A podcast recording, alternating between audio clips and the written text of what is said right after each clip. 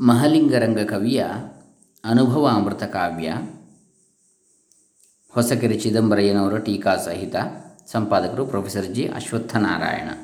ಅಧ್ಯಾತ್ಮ ಪ್ರಕಾಶ ಕಾರ್ಯಾಲಯ ಹೊಳೆ ನರಸೀಪುರ ಇವರಿಂದ ಪ್ರಕಾಶಿತವಾದದ್ದು. ಅದರಲ್ಲಿ ಈ ಕಾವ್ಯದಲ್ಲಿ, ಭಾಮಿನಿ ಷಟ್ಪದಿ ಕಾವ್ಯದಲ್ಲಿ ಎರಡನೆಯ ಕಂತು, ವಾಚನ ಮತ್ತು ವಿವರಣೆ. ಅಧ್ಯಾಯ ಒಂದರಲ್ಲಿ, ಅಧ್ಯಾಯ ಒಂದು ಅಧಿಕಾರ ಲಕ್ಷಣ ಅಂಥೇಳಿ ಅದರಲ್ಲಿ ಈಗಾಗಲೇ ನಾವು ಐದು ಪದ್ಯಗಳನ್ನು ಮತ್ತು ಅದರ ವಿವರಣೆಗಳನ್ನು ನೋಡಿದ್ದೇವೆ, ಕೇಳಿದ್ದೇವೆ. ಮೊದಲನೇದಾಗಿ, ಇಷ್ಟ ದೇವತಾ ಸ್ತುತಿ ಎರಡು ಪದ್ಯಗಳು, ಮತ್ತು ಕವಿ ಚರಿತೆ ಒಂದು ಪದ್ಯ. ಅದಾದ ನಂತರ ಇನ್ನೆರಡು ಪದ್ಯಗಳು ಕನ್ನಡದ ಪ್ರಶಂಸೆ ಅಂಥೇಳಿ ಈಗ ಆರನೆಯದ್ದು, ಆರರಿಂದ ಹನ್ನೆರಡು ರವರೆಗಿನ ಪದ್ಯಗಳು, ಆರರಿಂದ ಹನ್ನೆರಡರವರೆಗಿನ ಪದ್ಯಗಳು ಭಾಮಿನಿ ಶ್ರೀಪದಿ ಗ್ರಂಥದ ಪ್ರಾಶಸ್ತ್ಯದ ಬಗ್ಗೆ ಹೇಳ್ತಾ ಇವೆ. ಓಂ ಶ್ರೀ ಗುರುಭ್ಯೋ ನಮಃ ಹರಿ ಓಂ ಶ್ರೀ ಗಣೇಶಾಯ ನಮಃ ಡಾಕ್ಟರ್ ಕೃಷ್ಣಮೂರ್ತಿ ಶಾಸ್ತ್ರಿ ದಂಬೆ ಪುಣಚ ಬಂಟ್ವಾಳ ತಾಲೂಕು ದಕ್ಷಿಣ ಕನ್ನಡ ಜಿಲ್ಲೆ ಕರ್ನಾಟಕ ಭಾರತ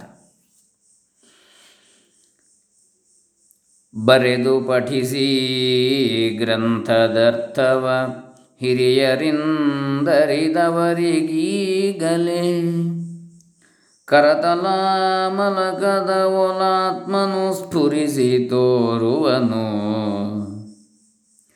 ಬರಿಯ ಭ್ರಾಂತಿಯ ಬಿಟ್ಟು ಯತ್ನದಿ ಮರಳಿ ಮರಳಿ ಗ್ರಂಥದರ್ಥದ ಪರಿಚಯವ ನೆರೆ ಮಾಡಿ ಪಡೆಯುವುದು ಮೋಕ್ಷ ಸಂಪದವ. ಬರೆದು ಪಠಿಸಿ ಈ ಗ್ರಂಥದ ಅರ್ಥವ ಹಿರಿಯರಿಂದ ಅರಿದು ಅವರಿಗೆ ಈಗಲೇ ಕರತಲ ಮಲಕದ ಒಲ್, ಕರತಲ ಆ ಒಲ್, ಆತ್ಮನು ಸ್ಫುರಿಸಿ ತೋರುವನು. ಬರಿಯ ಭ್ರಾಂತಿಯ ಬಿಟ್ಟು ಯತ್ನದಿ ಮರಳಿ ಮರಳಿ ಈ ಗ್ರಂಥದ ಅರ್ಥದ ಪರಿಚಯವ ನೆರೆ ಮಾಡಿ ಪಡೆಯುವುದು ಮೋಕ್ಷ ಸಂಪದವ. ಈ ಗ್ರಂಥವನ್ನು ಬರೆದು ಓದಿ ಅರ್ಥವನ್ನು ತಿಳಿದಂತಹ ಅನುಭವಿ ಹಿರಿಯರಿಂದ ಗುರುವಿನ ಮೂಲಕ ಕೇಳಿ ತಿಳಿದುಕೊಂಡರೆ ಕೂಡಲೇ ಅಂಗೈಯೊಳಗಿನ ನೆಲ್ಲಿಯ ಕಾಯಂತೆ ಆತ್ಮಸ್ವರೂಪವು ತಾನಾಗಿ ಮನಸ್ಸಿಗೆ ಹೊಳೆಯುತ್ತದೆ. ಕೇವಲ ಪ್ರಾಪಂಚಿಕ ವಸ್ತುಗಳಿಂದ ಸುಖವಾದೀತೆಂಬ ವ್ಯರ್ಥವಾದ ತಪ್ಪು ತಿಳುವಳಿಕೆಯನ್ನು ತೊರೆದು ಮತ್ತೆ ಮತ್ತೆ ಶ್ರದ್ಧಾಪೂರ್ವಕ ಪ್ರಯತ್ನದಿಂದ ಈ ಅನುಭವಾಮೃತ ಗ್ರಂಥದಲ್ಲಿ ಹೇಳಿರುವ ವಿಷಯಗಳ ಅಂತರಾರ್ಥವನ್ನು ಚೆನ್ನಾಗಿ ವಿಚಾರ ಮಾಡಿ, ಮನನ ಮಾಡಿ ಮುಕ್ತಿ ಸಂಪತ್ತನ್ನು ಹೊಂದಬೇಕು ಅಂಥೇಳಿ ಮಹಲಿಂಗ ರಿಂಗ್ ಮಹ ಲಿಂಗ್, ಮಹಲಿಂಗರಂಗ ಕವಿ ಹೇಳ್ತಾನೆ. ಹಾಲ ನೆರೆದರೆ ಕುಡಿಯಲೊಲ್ಲದ ಬಾಲಕನ ತೆರನಂತೆ ಮನವಿದು ಕೇಳಲೊಲ್ಲದು. ಹಿತವನರಿಯದ ಮೂರ್ಖನಂದದಲ್ಲಿ ಬಾಲಕಿಯನು ಪಲಾಲಿಸುವವಲು ಬೋಳಯಿಸಿ ತನ್ನೊಳಗು ಮಾಡಲು ಮೇಲೆ ಮೇಲದು ಮೆಲ್ಲ ಮೆಲ್ಲನೆ ಕೇಳತೊಡಗುವುದು. ಹಾಲನು ಎರೆದರೆ ಕುಡಿಯಲು ಒಲ್ಲದ ಬಾಲಕನ ತೆರನಂತೆ ಮನವಿದು ಕೇಳಲು ಒಲ್ಲದು ಹಿತವನು ಅರಿಯದ ಮೂರ್ಖನ ಅಂದದಲ್ಲಿ. ಬಾಲಕಿಯನು ಉಪಲಾಲಿಸುವ ಒಲು, ಬೋಳಯಿಸಿ ತನ್ನೊಳಗು ಮಾಡಲು. ಮೇಲೆ ಮೇಲದು ಮೆಲ್ಲ ಮೆಲ್ಲನೆ ಕೇಳತೊಡಗುವುದು ಹಾಲನ್ನು ಕುಡಿಯಲು ಕೊಟ್ಟರೆ ಕುಡಿಯಲು ಒಪ್ಪದ ಚಿಕ್ಕ ಹುಡುಗನ ರೀತಿಯಂತೆ. ತನ್ನ ಒಳಿತನ್ನು ಅರ್ಥ ಮಾಡಿಕೊಳ್ಳದ ಮೂಢನಂತೆ ಈ ಮನಸ್ಸು ಏನು ಹೇಳಿದರೂ ಒಪ್ಪುವುದಿಲ್ಲ. ಇಂಥ ಮನಸ್ಸು ಕೇಳುವಂತೆ ಮಾಡುವುದು ಹೇಗೆ? ಮುಗ್ಧ ಬಾಲಿಕೆಯನ್ನು ತಲೆಯನ್ನು ನೇವರಿಸಿ ಹಿತ ನುಡಿಗಳಿಂದ ಒಲಿಸಿಕೊಳ್ಳುವಂತೆ ಮನಸ್ಸನ್ನು ಆ ರೀತಿ ಒಲಿಸಿಕೊಂಡರೆ ಕ್ರಮೇಣ ಅದು ಮೆಲ್ಲ ಮೆಲ್ಲಗೆ ಹತೋಟಿಗೆ ಬರ್ತದೆ ಅಂತ ಹೇಳ್ತಾರೆ. ಕೇಳತೊಡಗಿದ ಬಳಿಕ ಬಿಡದದು ಲೋಲ ಪ್ರೌಢೆಯ ತೆರದಿ ಹಗಲಿರುಳಾಲಿಸುತ್ತದರಲ್ಲಿ ಮಿಗಿಲಾಸಕತಿಯಾಗಿಹುದು ಹೇಳಲೇನಭ್ಯಾಸವಶದಿಂ ಮೇಲೆ ಪರಮಾನಂದ ಪದದೊಳಗಾಳಿ ನಿಜ ಸಾಯುಜ್ಯ ಪದವಿಯ ಪಡೆದು ಸುಖಿಯಗುದು. ಕೇಳತೊಡಗಿದ ಬಳಿಕ ಬಿಡದು ಅದು ಲೋಲ ಪ್ರೌಢೆಯ ತೆರದಿ ಹಗಲಿರುಳು ಆಲಿಸುತ್ತ ಅದರಲ್ಲಿ ಮಿಗಿಲು ಆಸಕತಿಯಾಗಿಹುದು. ಹೇಳಲೇನು ಅಭ್ಯಾಸವಶದಿಂ ಮೇಲೆ ಪರಮಾನಂದ ಪದದೊಳಗೆ ಆಳಿ ನಿಜ ಸಾಯುಜ್ಯ ಪದವಿಯ ಪಡೆದು ಸುಖಿ ಅಹುದು. ಆ ರೀತಿ ಒಲಿದ ಮನಸ್ಸು ಅಧ್ಯಾತ್ಮದ ಬೋಧೆಯನ್ನು ಆಲಿಸತೊಡಗಿದ ನಂತರ ಪ್ರಬುದ್ಧ ಸ್ತ್ರೀ ದಿನೇ ದಿನೇ ಹೆಚ್ಚಿನ ವಿಷಯಾಸಕ್ತಿಯನ್ನು ತಳೆಯುವ ರೀತಿಯಲ್ಲಿ ಕೇಳುತ್ತಾ ಕೇಳುತ್ತಾ ಮನಸ್ಸು ಅಧಿಕವಾಗಿ ಅಧ್ಯಾತ್ಮದಲ್ಲಿ ಆಸಕ್ತಿ ಹೊಂದುವುದು.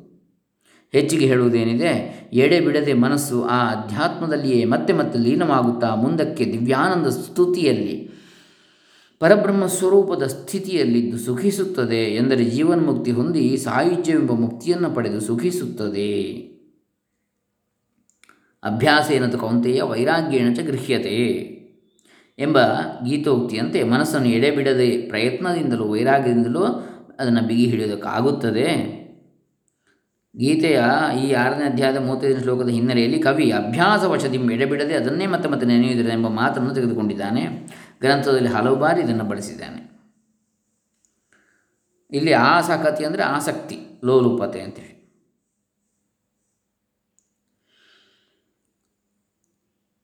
ಹೀಗೆ ಇಲ್ಲಿಗೆ ಮೂರು ಪದ್ಯಗಳಾಯಿತು.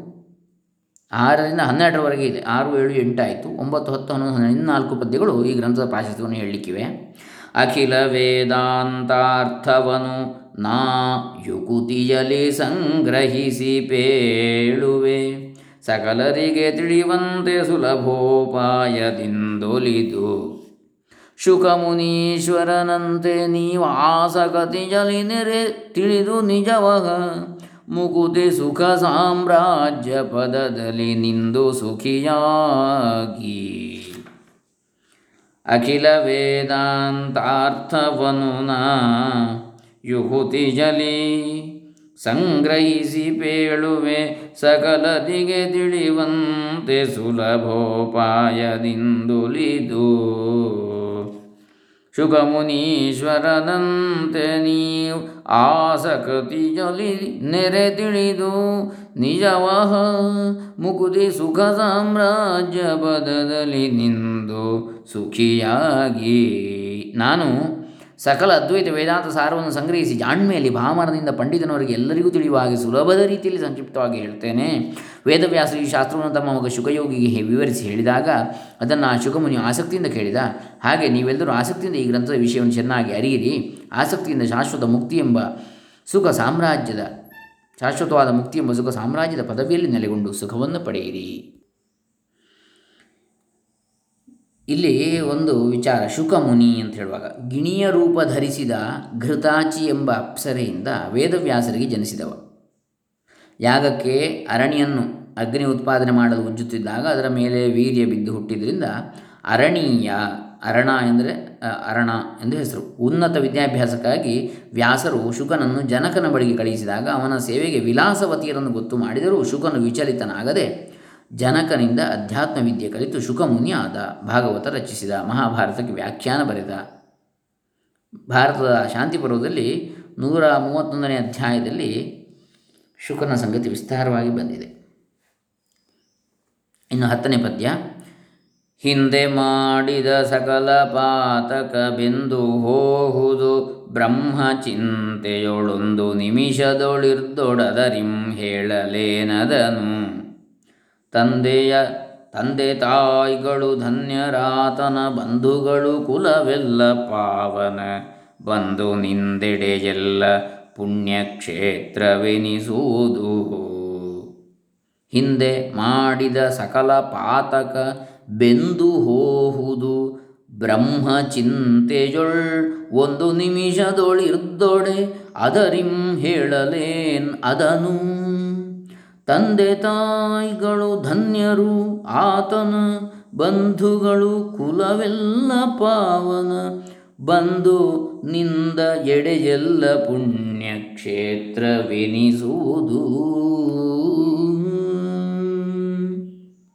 ಇಲ್ಲಿ ಒಂದು ನಿಮಿಷ ಕಾಲವಾದರೂ ಬ್ರಹ್ಮಧ್ಯಾನದಲ್ಲಿ ನಿರತನಾಗಿ ಇದ್ದರೆ ಅದರ ಫಲವಾಗಿ ಪೂರ್ವ ಜನ್ಮಗಳಲ್ಲಿ ಮಾಡಿದಂತಹ ಸಮಸ್ತ ಪಾಪಗಳು ಸುಟ್ಟು ಭಸ್ಮವಾಗಿ ಹೋಗುತ್ತವೆ ಎಂದ ಮೇಲೆ ಬೇರೆ ಹೇಳುವುದಿನ್ನೇನಿದೆ ಅಂತಹ ಧ್ಯಾನ ನಿರತನಾದ ಬ್ರಹ್ಮಜ್ಞಾನಿಯ ತಾಯಿ ತಂದೆಯರು ಪುಣ್ಯಾತ್ಮರು.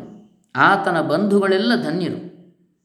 ಆತನ ಕುಲವೆಲ್ಲ ಪವಿತ್ರ. ಇನ್ನು ಆತನು ಸಂಚರಿಸುತ್ತಾ ನಿಂದ ಎಡೆಗಳೆಲ್ಲ ಪುಣ್ಯಕ್ಷೇತ್ರಗಳೆನಿಸಿಕೊಳ್ತವೆ ಮೇರು ಸಾಮ್ಯ ಸುವರ್ಣ ದಾನವ ವಾರಿನಿಧಿ ಪರ್ಯಂತ ಭೂಮಿಯ ಭೂರಿ ಕನ್ಯಾ ದಾನ ಗೋದಾನಗಳ ಸಂಖ್ಯಗಳ ಧಾರಿಣಿಯ ದಿವಿಜರಿಗೆ ಪರಮೋದಾರ ಬುದ್ಧಿಯಲಿತ್ತ ಫಲ ಕೈ ಸೇರುವುದು ನಿಮಿಷಾರ್ಧವಾತ್ಮಧ್ಯಾನ ನಿಷ್ಠರಿಗೆ ಮೇರು ಸಾಮ್ಯ ಸುವರ್ಣ ದಾನವ ವಾರಿನಿಧಿ ಪರ್ಯಂತ ಭೂಮಿಯ ಭೂರಿ ಕನ್ಯಾದಾನ ಗೋದಾನಗಳ ಸಂಖ್ಯಗಳ ಗೋದಾನಗಳು ಅಸಂಖ್ಯಗಳ. ಧಾರಿಣಿಯ ದಿವಿಜರಿಗೆ ಪರಮ ಉದಾರ ಬುದ್ಧಿಯಲಿ ಇತ್ತ ಫಲ ಕೈ ಸೇರುವುದು ನಿಮಿಷಾರ್ಧವು ಆತ್ಮಧ್ಯಾನ ನಿಷ್ಠರಿಗೆ. ಅರೆ ನಿಮಿಷವಾದರೂ ಬ್ರಹ್ಮಜ್ಞಾನದ ಚಿಂತನೆಯಲ್ಲಿ ಶ್ರದ್ಧೆಯಿಂದ ತೊಡಗಿದವರಿಗೆ ಮೇರು ಪರ್ವತದಷ್ಟು ಅಪಾರವಾದ ಚಿನ್ನದ ನಾಣ್ಯಗಳ ದಾನವನ್ನು ಚತುಸ್ಸಾಗರಗಳ ತನಕ ಹಬ್ಬಿರುವ ವಾರಿ ನಿಧಿಯಂತೆ ಸಾಗರ. ವಿಸ್ತಾರವಾದ ಭೂಮಿಯನ್ನು, ಚತುಸ್ಸಾಗರ ಪರ್ಯಂತ. ಭೂರಿ ಸಂಖ್ಯೆಯಲ್ಲಿ ಕನ್ಯಾದಾನವನ್ನು, ಗೋವುಗಳ ದಾನವನ್ನು, ಭೂ ದೇವತೆಗಳೆನ್ನಿಸಿದ ದ್ವಿಜರಿಗೆ ಅತ್ಯಂತ ಧಾರಾಳವಾದ ಮನಸ್ಸಿನಿಂದ ನೀಡಿದರೆ ಎಂತಹ ಪುಣ್ಯ ಬರುವುದೋ ಅಂತಹ ಪುಣ್ಯ ಫಲ ಲಭಿಸ್ತದೆ ಅರೆ ನಿಮಿಷವಾದರೂ ಬ್ರಹ್ಮಜ್ಞಾನದ ಚಿಂತನೆಯಲ್ಲಿ ಶ್ರದ್ಧೆಯಿಂದ ತೊಡಗಿದವರಿಗೆ. ಅಂದರೆ ಆತ್ಮಧ್ಯಾನ ನಿಷ್ಠರಿಗೆ ಲಭ್ಯವಾಗುವ ಪುಣ್ಯವನ್ನು ಈ ಪದ್ಯದಲ್ಲಿ ಹೇಳಿದೆ. ದಾನಗಳಲ್ಲಿ ಭೂದಾನ, ಗೋದಾನ, ಇತರ ದಾನಗಳಿಗಿಂತ ಸ್ವರ್ಣದಾನ ಶ್ರೇಷ್ಠ. ಅದರಿಂದ ಬರುವ ಪುಣ್ಯ ಅಧಿಕ. ಆದರೆ ಬ್ರಹ್ಮಜ್ಞಾನ ಚಿಂತನೆಯಿಂದ ಬರುವ ಪುಣ್ಯಫಲ ಅವುಗಳಿಗಿಂತ ಅಧಿಕ ಅಧಿಕ ಎಂಬುದು ಇಲ್ಲಿನ ಅಂತರಾರ್ಥ. ಒಂದು ದೃಷ್ಟಿಯಲ್ಲಿ. ಇನ್ನೊಂದು ದೃಷ್ಟಿಯಲ್ಲಿ ಪಾಪ ಪುಣ್ಯಗಳನ್ನೇ ಮೀರಿದವನು ಬ್ರಹ್ಮಜ್ಞಾನಿ, ಬ್ರಹ್ಮಧ್ಯಾನ ನಿರತನಾದವ. ಅವನಿಗೆ ಪುಣ್ಯವೂ ಬೇಡ, ಪಾಪವೂ ಬೇಡ. ಆದರೆ ಲೌಕಿಕರ ಸಾಮಾನ್ಯ ದೃಷ್ಟಿಯಲ್ಲಿ ಆ ರೀತಿಯಲ್ಲಿ ಹೇಳ್ತಾ ಇದ್ದಾರೆ. ಅದು ನಿಮಿತ್ತದಲ್ಲಾತ್ಮವಿದ್ಯಾ ಹೃದಯವಾದಿ ಗ್ರಂಥವನು ಪೇಳಿದೆನು ನಾ ಪೇಳಿದೆನೊಡ ಪೇಳಿದೆ ನೊಡೆಯನ ಮಲ್ಲಿಕಾರ್ಜುನ ಆತನಾಜ್ಞೆಯಲಿ ಮುದದಿ ಸಹಜಾನಂದ ಗುರುಗಳ ಪದಪಯೋಜವ ನೆನೆದು ಹೃದಯದೊಳಿದರೊಳೆಳ್ಳಿನಿತಿಲ್ಲ ಇದರೊಳೆಳ್ಳನಿತಿಲ್ಲವೆನಗೆ ಸ್ವತಂತ್ರದ ಅಭಿಮಾನ ಅದು ನಿಮಿತ್ತದಲ್ಲಿ ಆತ್ಮವಿದ್ಯಾ ಹೃದಯವಾದಿ ಗ್ರನ್ ಹೃದಯವಾದ ಈ ಗ್ರಂಥವನು, ಆತ್ಮವಿದ್ಯಾ ಹೃದಯವಾದ ಈ ಗ್ರಂಥವನು ಪೇಳಿದೆನು, ಒಡೆಯನು ಆ ಮಲ್ಲಿಕಾರ್ಜುನನ, ಮಲ್ಲಿಕಾರ್ಜುನನು ಆತನ ಆಜ್ಞೆಯಲಿ ಮುದದಿ ಸಹಜಾನಂದ ಗುರುಗಳ ಪದ ಪಯೋಜವ ನೆನೆದು ಹೃದಯದೊಳ್ ಇದರೊಳು ಎಳ್ಳಿನಿತಿಲ್ಲ ಎನಗೆ ಸ್ವತಂತ್ರದ ಅಭಿಮಾನ. ಆದ ಕಾರಣ ಆತ್ ಅದು ನಿಮಿತ್ತ, ಅಂದರೆ ಆದ ಕಾರಣ ಆತ್ಮವಿದ್ಯೆಯ ರಹಸ್ಯವನ್ನು ಸಾರುವ ಈ ಅನುಭವಾಮೃತ ಗ್ರಂಥವನ್ನು ನನ್ನ ದೈವವಾದ ಶ್ರೀ ಶೈಲ ಮಲ್ ಶ್ರೀಶೈಲ ಮಲ್ಲಿಕಾರ್ಜುನನ ಪ್ರೇರಣೆಯಿಂದ ಆತನ ಅಪ್ಪಣೆಯಂತೆ ರಚಿಸಿದೆ. ನನ್ನ ಗುರುಗಳಾದ ಸಹಜಾನಂದರ ಪಾದ ಕಮಲಗಳನ್ನು ಪದ ಪಯೋಜ, ವಾರಿ, ಪಯೋಜ ಅಂದರೆ ಏನು? ಪಯ ಅಂದರೆ ಇಲ್ಲಿ ನೀರಿಗೆ ಹೇಳುವಂಥದ್ದು. ನೀರಿನಲ್ಲಿ ಹುಟ್ಟಿದ್ದು ಯಾವುದು? ತಾವರೆ ಅಂತೇಳಿ. ಹ್ಞೂ ಹಾಗೆ ಪದ ಪ್ರಯೋಜನ ಅಂದರೆ ಪಾದ ಕಮಲಗಳನ್ನು ಸಂತೋಷದಿಂದ, ಹೃದಯದಲ್ಲಿ ಧ್ಯಾನಿಸಿ ಈ ಕೃತಿಯನ್ನು ರಚಿಸಿದ್ದೇನೆ. ಆದ ಕಾರಣ ನನಗೆ ಈ ಕೃತಿ ರಚನೆಯಲ್ಲಿ ನನ್ನದು ಎಂಬ ಭಾವ ಎಳ್ಳಿನಿತೂ ಇಲ್ಲ. ಎಲ್ಲವೂ ದೈವ ಪ್ರೇರಣೆ ಮತ್ತು ಗುರುವಿನ ಅನುಗ್ರಹದ ಫಲವಾಗಿದೆ ಅಂತೇಳಿ ಇಲ್ಲಿ ಹೇಳ್ತಾ ಇದ್ದಾರೆ. ಯಾರು? ಮಹಾಲಿಂಗ, ರಂಗ, ಕವಿ. ಬ್ರಹ್ಮಜ್ಞಾನ ಮತ್ತು ಅದರ ಫಲ. ಈಗ ಹನ್ನೆರಡನೇ ಪದ್ಯದವರೆಗೆ, ಆರರಿಂದ ಹನ್ನೆರಡನೇ ಪದ್ಯದವರೆಗೆ ಈ ಗ್ರಂಥದ ಮಹತ್ವವನ್ನು ಹೇಳಿದರು. ಈಗ ಹದಿಮೂರರಿಂದ ಹದಿನೈದರವರೆಗೆ ಪದ್ಯಗಳು ಬ್ರಹ್ಮಜ್ಞಾನ ಮತ್ತು ಅದರ ಫಲವನ್ನು ಹೇಳ್ತಾ ಇದ್ದಾರೆ. ಒಂದು ದಿನ ಶುಖಯೋಗಿ ವಿನಯದಿ ತಂದೆ ಅಡಿಗೆರ, ತಂದೆ ಅಡಿಗಳಿಗೆರಗಿ ಸೊಂದು ಭಿನ್ನ ಬ್ರಹ್ಮವೆಂದೊಡದೆಂತಿಹುದು ತಿಳಿವಾ ಚಂದವಾವುದು ತಿಳಿಯೇ ಫಲವೇನೆಂದು ಕೇಳಲು ವ್ಯಾಸ ಮುನಿಪತಿ ಮಂದಹಾಸದಲಂದು ನುಡಿದನು ಕಂದ ಗುತ್ತರವ ಒಂದು ದಿನ ಶುಕಯೋಗಿ ವಿನಯದಿ ತಂದೆಯ ಅಡಿಗಳಿಗೆ ಎರಗಿ ಚಿತ್ತೈಸು ಒಂದು ಭಿನ್ನಃ ಬ್ರಹ್ಮವೆಂದೊಡ ಎಂದೊಡ ಅದು ಎಂತಿಹುದು. ತಿಳಿಯುವ ತಿಳಿಯುವ ಚಂದವಾವುದು. ತಿಳಿಯೇ ಫಲವೇನು ಎಂದು ಕೇಳಲು ವ್ಯಾಸ ಮುನಿಪತಿ ಮಂದಹಾಸದಲ್ಲಿ ಅಂದು ನುಡಿದನು. ಕಂದಗೆ ಉತ್ತರವ, ಒಂದು ದಿವಸ ವೇದವ್ಯಾಸರ ಮಗನಾದ ಶುಕಯೋಗಿ ನಮ್ರತೆಯಿಂದ ತಂದೆಯ ಪಾದಗಳಿಗೆ ನಮಿಸಿ ನನ್ನದೊಂದು ಕೋರಿಕೆ ಇದೆ, ಭಿನ್ನಹ ಇದೆ, ದಯವಿಟ್ಟು ಲಾಲಿಸಬೇಕು ಎಂದು. ಅದೇನೆಂದರೆ ಬ್ರಹ್ಮ ಎಂದರೆ ಅದು ಹೇಗಿರುವುದು? ಬ್ರಹ್ಮವೆಂದೊಡದೆಂತಿಹುದು? ಬ್ರಹ್ಮವೆಂದೊಡವು ಎಂದೊಡೆ ಅದು ಎಂತಿಹುದು? ಅದನ್ನು ತಿಳಿದುಕೊಳ್ಳುವ ಬಗೆ ಯಾವುದು? ತಿಳಿಯುವ ಚಂದವಾವುದು. ಬ್ರಹ್ಮವನ್ನು ಅರಿತರೆ ಅದರಿಂದ ಪ್ರಯೋಜನ ಏನು? ತಿಳಿಯೇ ಫಲವೇನು? ಎಂದು ಕೇಳಲು ಎಂಬುದಾಗಿ ಪ್ರಶ್ನಿಸಿದ. ಆಗ ವೇದವ್ಯಾಸ ಮುನಿ ನಕ್ಕು ವ್ಯಾಸ ಮುನಿಪತಿ ಮಂದಹಾಸದಲ್ಲಿ ಅಂದು ನುಡಿದನು ಕಂದಗೆ ಉತ್ತರವ.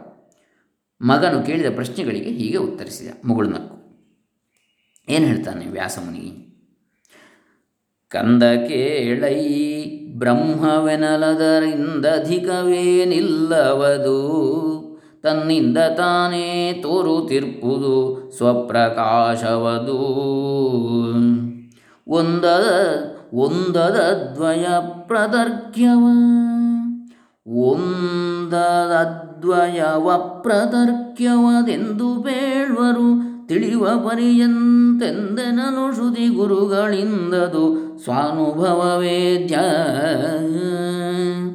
ಕಂದ ಕೇಳೈ ಬ್ರಹ್ಮವೆನಲ್ ಅದು, ಅದರಿಂದ ಅಧಿಕವೇನಿಲ್ಲವು ಅದು ತನ್ನಿಂದ ತಾನೇ ತೋರುತ್ತಿರ್ಪುದು ಸ್ವಪ್ರಕಾಶವು ಅದು. ಒಂದು ಅದು, ಅದ್ವಯವು, ಅಪ್ರತರ್ಕ್ಯವು ಅದು ಎಂದು ಪೇಳ್ವರು. ತಿಳಿವ ಪರಿಯಂತು ಎಂದು ಎನಲು ಶ್ರುತಿ ಗುರುಗಳಿಂದ ಅದು ಸ್ವಾನುಭವ ವೇದ್ಯ. ವ್ಯಾಸರು ಮಗನಾದ ಶುಕನಿಗೆ ಬ್ರಹ್ಮದ ಲಕ್ಷಣವನ್ನು ಹೇಳುತ್ತೇನೆ ಕೇಳು ಎಂದರು. ಬ್ರಹ್ಮ ಎಂದರೆ ಮಹತ್ತಾದುದು. ಬ್ರಹ್ಮವೆನಲು ಅದರಿಂದ ಅಧಿಕವು ಏನಿಲ್ಲ. ಅದಕ್ಕಿಂತ ದೊಡ್ಡದು ಯಾವುದೂ ಇಲ್ಲ. ಅದು ತನ್ನಿಂದ ತಾನೇ ಕಾಣಿಸಿಕೊಂಡು ಹೊಳೆಯುತ್ತಿರುವುದು. ಎಂದರೆ ಮತ್ತೊಂದರಿಂದ ಬೆಳಗದೆ ತಾನೇ ಬೆಳಗುವ ಸ್ವಪ್ರಕಾಶವುಳ್ಳದ್ದು. ತನ್ನ ಜಾತಿಯ ರೂಪವಾದದ್ದು. ಒಂದು, ಅದು. ಒಂದೇ ಇರುವುದು ಅಂತ ಅದು. ಮತ್ತು ತನ್ನ ಅವಯವ ರೂಪವಾದದ್ದು ಎಂಬ ಭೇದವಿಲ್ಲದ್ದದು. ಬ್ರಹ್ಮ ಅಂದರೆ ಒಂದು ಜಾತಿ. ಅದಕ್ಕೆ ಇನ್ನೊಂದು, ಅದಕ್ಕೆ ಅವಯವ ಅಂಗ, ಅಂಗಾಂಗಗಳಿವೆ ಅಂತೇಳಿ ಹೇಳುವಂಥದ್ದು ಇಲ್ಲ. ಅಂತಹ ಅವಯವ ಭೇದವೂ ಇಲ್ಲ. ಅದರ ಜಾತಿಯದ್ದು ಇನ್ನೊಂದಿಲ್ಲ. ಅದೊಂದೇ ಇರುವಂಥದ್ದು ಅಂತ. ಬೇರೆ ಜಾತಿಯ ಭೇದವಿಲ್ಲದ್ದು. ತನ್ನ ಜಾತಿಯ ರೂಪವಾದದ್ದು ಮತ್ತು ತನ್ನ ಅವಯವ ರೂಪವಾದದ್ದು ಎಂಬ ಭೇದ ಇಲ್ಲದ್ದು. ಬೇರೆ ಜಾತಿಯ ಭೇದವೂ ಇಲ್ಲದ್ದು. ಊಹಿಸಿ ತಿಳಿಯಲು ಅಶಕ್ಯವಾದದ್ದು. ಒಂದು ಅದು ಅದ್ವಯವು, ಅಪ್ರತರ್ಕ್ಯವು, ತರ್ಕಕ್ಕೆ ಸಿಗದೇ ಇರತಕ್ಕಂಥದ್ದು ಎಂದು ಹೇಳುವರು. ಅದನ್ನು ತಿಳಿಯುವ ರೀತಿ ಹೇಗೆಂದರೆ ವೇದವಾಕ್ಯಗಳಿಂದ, ಶ್ರುತಿ, ಗುರುಗಳಿಂದ, ಅದು ಗುರುಗಳ ಬೋಧೆಯಿಂದ ತನ್ನ ಅನುಭವಕ್ಕೆ ಬಂದು ಗೊತ್ತಾಗತಕ್ಕದ್ದು. ಸ್ವಾನುಭವ ವೇದ್ಯ. ಒಂದು ಜಾತಿಯ ರೂಪವಾದ, ಅಂದರೆ ಸಜಾತೀಯ ಮತ್ತು ತನ್ನ ಅವಯವ ರೂಪವಾದ ಸ್ವಗತ ಎಂಬ ಭೇದವಿಲ್ಲದ್ದು ಅಂತ ಎರಡು ರೀತಿಯ ಭೇದಗಳು ಒಂದು ಯಾವುದೇ ವಸ್ತುವಿಗೆ. ಒಂದು ಸಜಾತೀಯ ಭೇದ, ಅಂದರೆ ಈಗ ಉದಾಹರಣೆಗೆ ಮನುಷ್ಯ ಮನುಷ್ಯ. ಮನುಷ್ಯನಲ್ಲಿ ಅನೇಕ ಭೇದಗಳಿವೆ. ಬೇರೆ ಬೇರೆ ಜಾತಿ, ಬೇರೆ ಬೇರೆ ಬಣ್ಣ, ಬೇರೆ ಬೇರೆ ವರ್ಣ, ಬೇರೆ ಬೇರೆ ಗಾತ್ರ, ಬೇರೆ ಬೇರೆ ಲಿಂಗ ಇತ್ಯಾದಿಗಳಿವೆ. ಅದು ಸಜಾತಿಯ ಭೇದ. ಮನುಷ್ಯ ಎನ್ನುವಂಥ ಒಂದು ಜಾತಿ ಅಂತ ತಗೊಂಡ್ರೆ ಅದರಲ್ಲಿ ಅನೇಕ ಭೇದಗಳಿವೆ. ಮನುಷ್ಯರಲ್ಲಿ ಒಬ್ಬರಿಂದ ಒಬ್ಬರು ವ್ಯತ್ಯಾಸ ಇದ್ದಾರೆ. ಇನ್ನು ತನ್ನ ಅವಯವ ರೂಪವಾದ ಸ್ವಗತ ಭೇದ. ಮನುಷ್ಯನಿಗೆ ತಲೆ, ಕಣ್ಣು, ಕಾಲು, ಮೂಗು, ಬಾಯಿ ಕೈ, ಹೊಟ್ಟೆ, ಬೆನ್ನು ಎಲ್ಲ ಇದೆ. ಈ ರೀತಿ ಅವಯವಗಳ, ಅಂಗಾಂಗಗಳ ಭೇದ ಇದೆ ಅಂತ.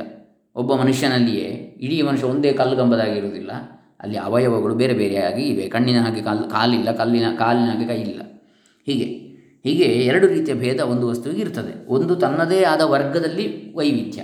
ಈಗ ವೃಕ್ಷಗಳು, ವೃಕ್ಷಗಳಲ್ಲಿ ವೈವಿಧ್ಯಗಳಿವೆ. ಹಲಸಿನ ಮರ, ಮಾವಿನ ಮರ, ಬೇರೆ ಬೇರೆ. ಪುನಃ ಒಂದು ಮರದಲ್ಲಿ ಪುನಃ ಭೇದಗಳು. ಗೆಲ್ಲು, ಎಲೆ, ಹಣ್ಣು, ಕಾಯಿ, ಬೇರು ಅಂಥೇಳಿ. ಹೀಗೆ ಎರಡು ರೀತಿಯ ಭೇದ ಇರ್ತದೆ ಒಂದು ವಸ್ತುವಿಗೆ. ಬ್ರಹ್ಮಕ್ಕೆ ಅದೆರಡೂ ಇಲ್ಲ ಅಂತ. ಬ್ರಹ್ಮ ವಸ್ತುವಿಗೆ ಸಜಾತಿಯ ಭೇದವಾಗಲಿ, ಸ್ವಗತ ಭೇದವಾಗಲಿ ಎರಡೂ ಇಲ್ಲ. ಅಂಥದ್ದದು. ಅಪ್ರತರ್ಕ್ಯ, ತರ್ಕಕ್ಕೆ ಸಿಲುಕದ್ದು.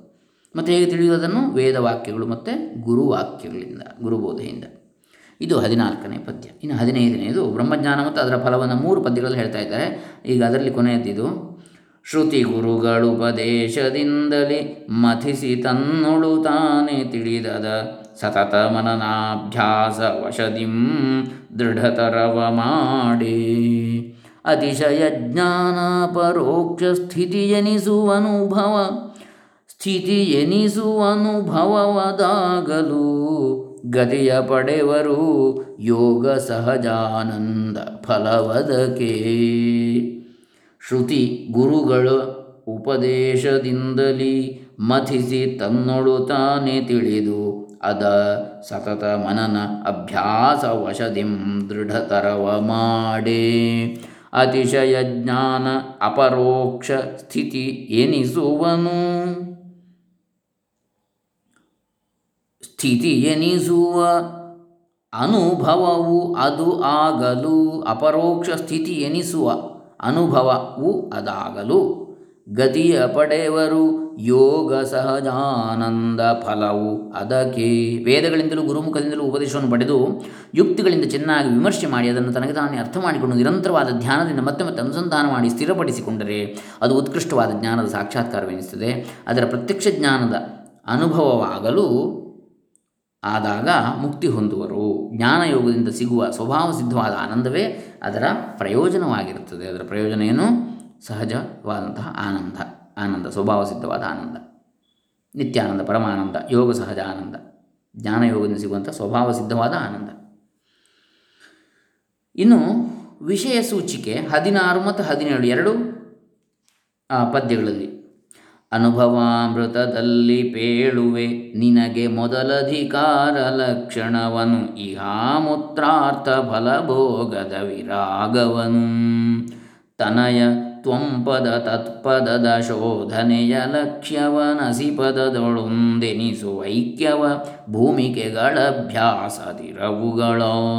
ಹದಿನಾರನೇ ಪದ್ಯ ಇದು. ಅನುಭವಾಮೃತದಲ್ಲಿ ಪೇಳುವೆ. ಏನೇನು ಹೇಳ್ತೇನೆ ಅಂತೇಳಿ ವಿಷಯ ಸೂಚಿ ಈ ಎರಡು ಪದ್ಯಗಳಲ್ಲಿ ಇದೆ. ಸಂಪೂರ್ಣ ಅನುಭವಾಮೃತದ್ದು ನಿನಗೆ ಮೊದಲ, ಮೊದಲು ಅಧಿಕಾರ ಲಕ್ಷಣವನು. ಇಹ ಇಹ ಅಮೂತ್ರ ಅರ್ಥ ಫಲಭೋಗದ ವಿರಾಗವನು. ತನಯ ತ್ವಂಪದ, ತತ್ಪದದ ಶೋಧನೆಯ ಲಕ್ಷ್ಯವನು. ಅಸಿ ಪದದೊಳು ಒಂದೆನಿಸುವ ಐಕ್ಯವ ಭೂಮಿಕೆಗಳ ಅಭ್ಯಾಸದ ಇರವುಗಳ.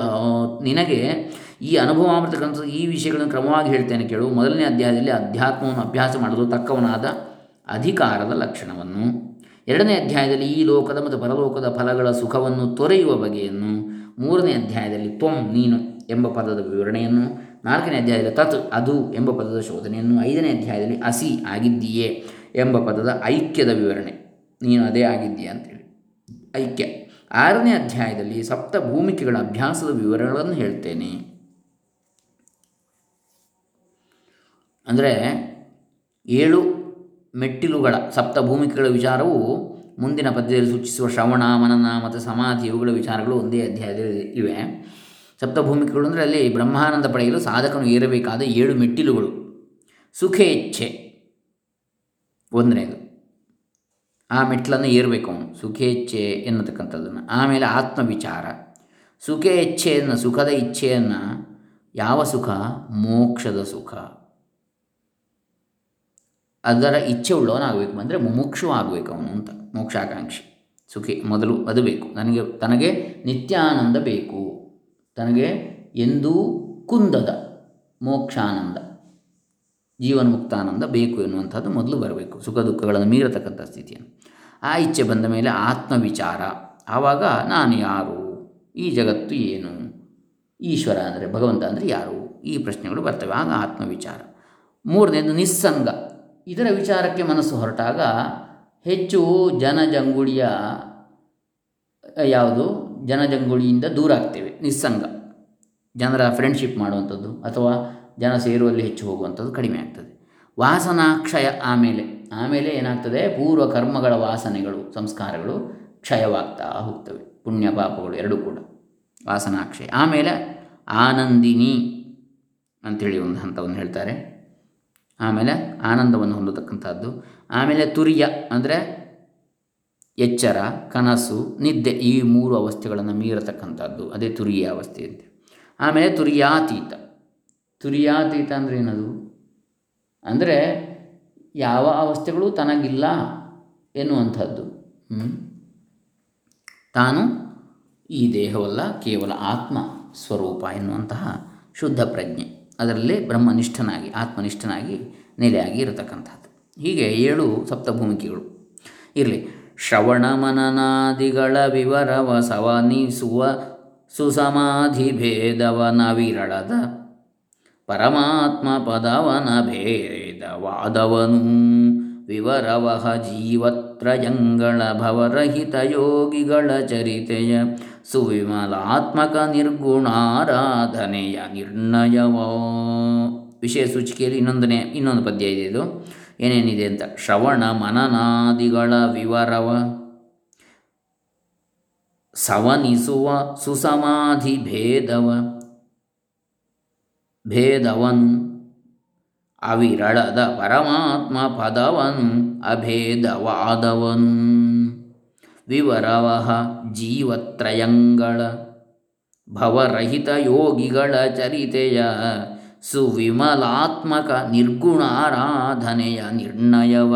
ಏಳನೇ ಅಧ್ಯಾಯದಲ್ಲಿ ಶ್ರವಣ, ಮನನ ನಿಧ್ಯಾಸನ ಮೊದಲಾದ ವಿವರಗಳನ್ನು ತಿಳಿಸುವ ಶ್ರೇಷ್ಠತವ ತರವಾದ ಸಮಾಧಿ ಭೇದಗಳನ್ನು ಎಂಟನೇ ಅಧ್ಯಾಯದಲ್ಲಿ ಸರ್ವವ್ಯಾಪಿ ಭಗವಂತನ ಪದ ವಿಚಾರವನ್ನು, ಜೀವಾತ್ಮ ಪರಮಾತ್ಮ ಬೇರೆ ಅಲ್ಲ ಎಂಬ ಅಭೇದವಾದವನ್ನು ಒಂಬತ್ತನೇ ಅಧ್ಯಾಯದಲ್ಲಿ ವ್ಯಾವಹಾರಿಕ ಜೀವ, ಪ್ರಾತಿಭಾಸಿಕ ಜೀವ, ಪಾರಮಾರ್ಥಿಕ ಜೀವ ಎಂಬ ವಿಸ್ತಾರವಾದ ಜೀವತ್ರಯ ಸ್ವರೂಪಾದಿಗಳನ್ನು ಹತ್ತನೇ ಅಧ್ಯಾಯದಲ್ಲಿ ಜೀವನ ಮುಕ್ತರಾದ ಯೋಗೀಂದ್ರರ ಇತಿಹಾಸವನ್ನು ಹನ್ನೊಂದನೆಯ ಅಧ್ಯಾಯದಲ್ಲಿ ಅತ್ಯಂತ ಶ್ರೇಷ್ಠವಾದ ಜನನ ಮರಣಾದಿಗಳು ಇಲ್ಲದ ನಿರ್ಗುಣ ಉಪಾಸನೆಯನ್ನು ಮಾಡತಕ್ಕ ವಿಧಾನಗಳನ್ನು ಕ್ರಮವಾಗಿ ಹೇಳ್ತೇನೆ ಅಂತೇಳಿ ಮಹಲಿಂಗ ರವಿ, ಮಹಲಿಂಗ ರಂಗ ಕವಿ ಹೇಳ್ತಾನೆ.